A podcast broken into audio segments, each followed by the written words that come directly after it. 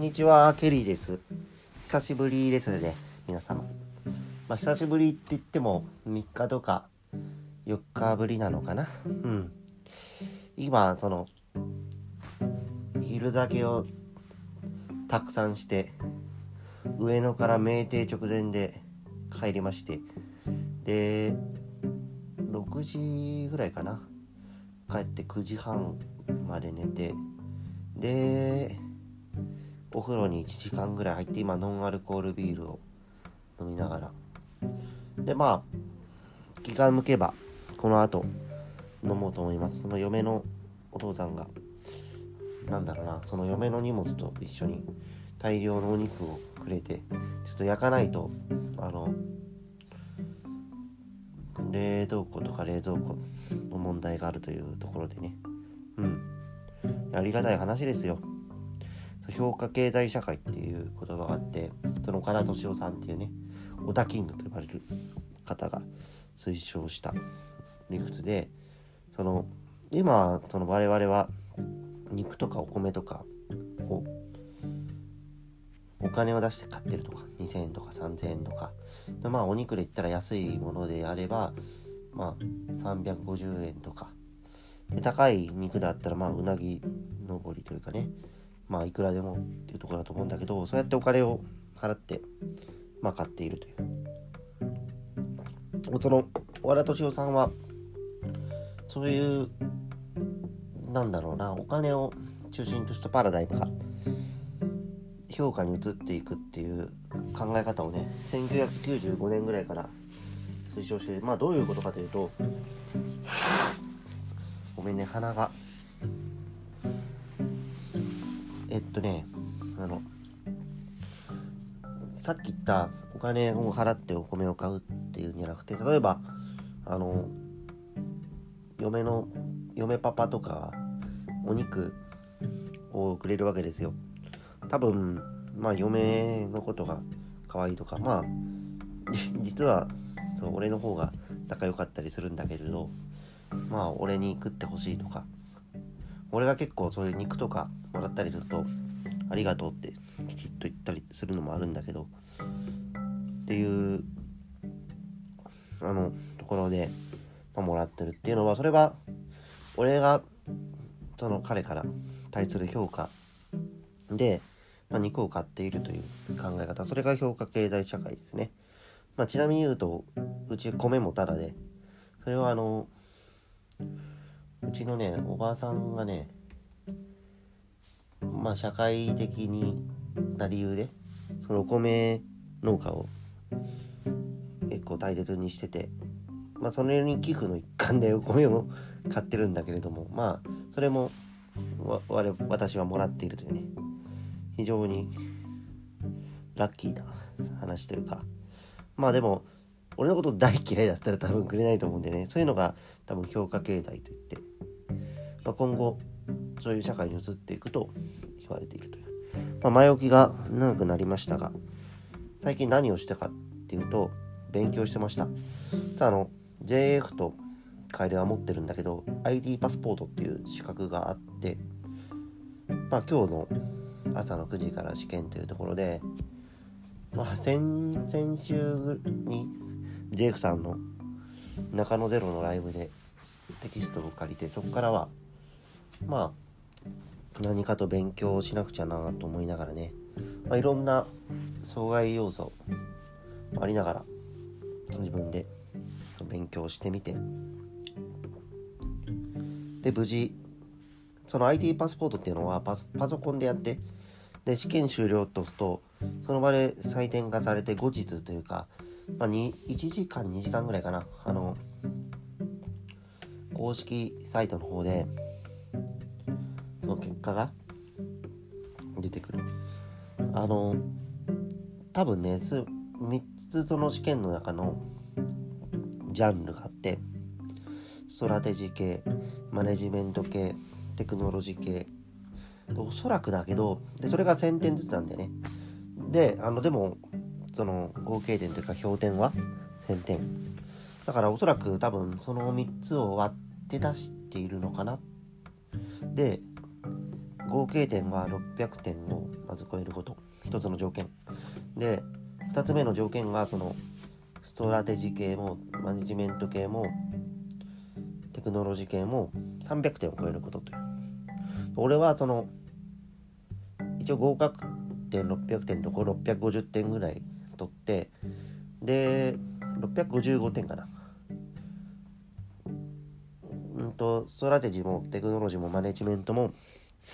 一応500点を全て超えてるという。まあ300点を超えてる。まあ500点超えだからいうっていうことでまああの合格発表発表はそう1ヶ月後なのだけれども、まあ、おそらく受かったんじゃないかなと、まあ、あの結果を先読みして推測してますとね。うん。まあ勉強本当にね久しぶりに。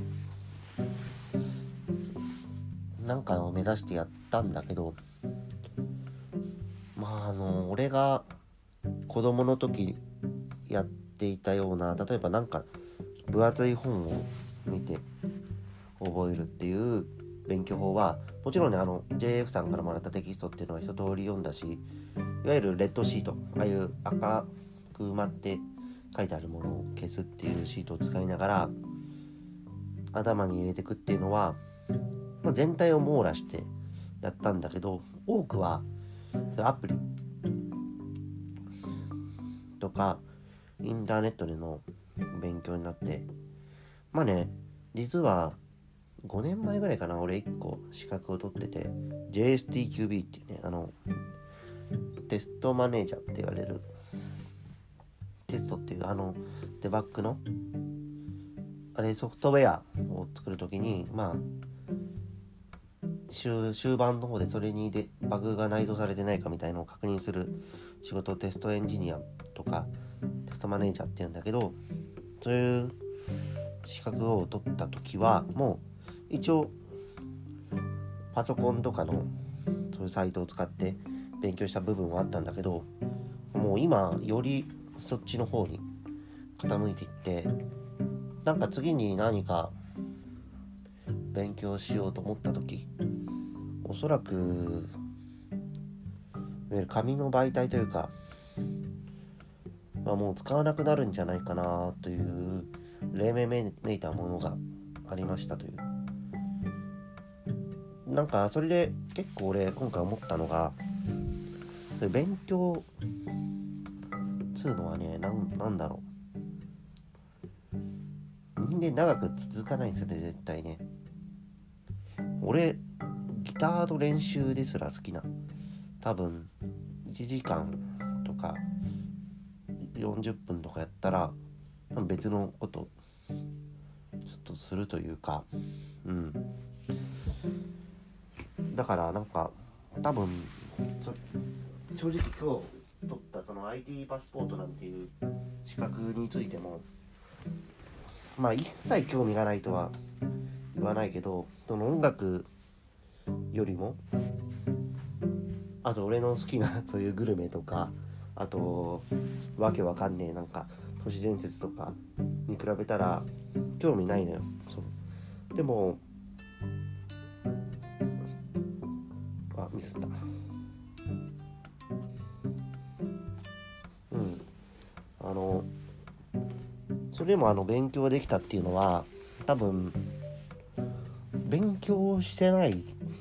で勉強してるっていう時間を作り出せたことだと思いますね。例えばまあ俺ブログに書いたからあえて詳しくは述べないけどそういうアプリでなんか遊んでるような感じとか可愛いそういうマスコットみたいなキャラクターと触れ合ってるようで実は勉強していたとか。あとなんか作業中にそういう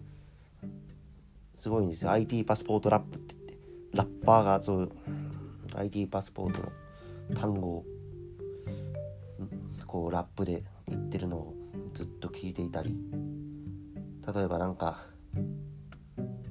まあこっちは始末処理じゃないけどあの結構仕事で、まあ、俺の責任もある中で結構説教とかされてるそのなんか経過とかのメールを 書きながらそのラップを聞いたりとかねそういうまあ無駄というかな時間もまあ勉強に使うことができたっていうのはまあ大きかったのかなと思ってます。まあ、結構俺の記憶のについての考え方っていうのは、まあ、もちろん今回もブログに書いた通り一応、まあ、ユリアとかみーくんとか若者に対してやるといったことは達成するぞというねうんものを見せるためにとかってブログに偉そうに書いたからでもそんなことを言いながらさ1週間半ぐらい前まで叫びたりでほとんど何も やってないっていう感じだったんだけどでもやべえなって言って勉強した手前はねその昨日とかはすごい勉強したんだけどでも基本はねその本当に定着させる知識っていうのは、まあ、忘れることそうあのー、覚えて忘れる。覚えて忘れる。っていう繰り返し。例えば俺も多分「抽象ネグレクト」のイントロとかっていうのは結構何度もその覚えちゃ忘れてなんだよね。だから間違いない。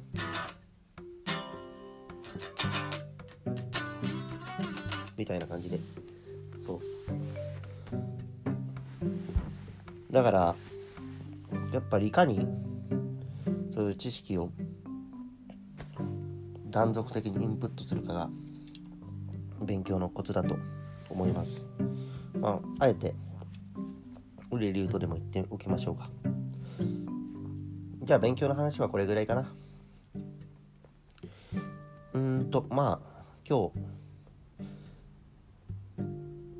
テストが9時に終わって9時9時に終わったわけじゃない。9時に始まって俺はその2時間のテストの中で1時間20分ぐらいで退出したんだけど、まあ、その後四谷の方のバーミヤンで飲んでたら、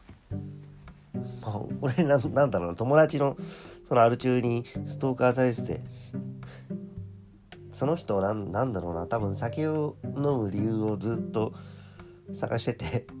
あのまあ年中 LINE が来るんだけどまあ俺もいつまで休館してますみたいな「なんで?」って言って試験でって言ってしたら今どこで飲んでるんですかね？みたいな。そう。LINE が来て「よそやです」って言って。でも自分関連飲みに行きたいとは言わないのよ。なんかいろいろうんちくたれてるから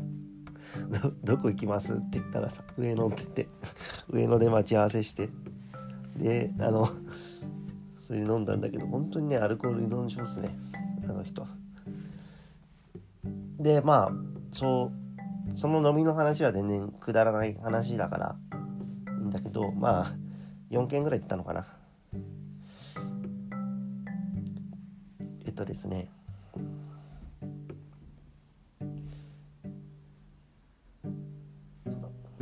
何件行ったかな？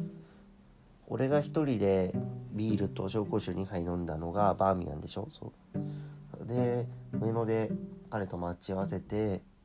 まず布袋ちゃんっていう飲み屋で飲んでから1軒目酒場3軒目。で4軒目が新町中華みたいなの行ってで5軒目に回転寿司行ってで俺が6軒目でとんかつ食べて帰ったのかな。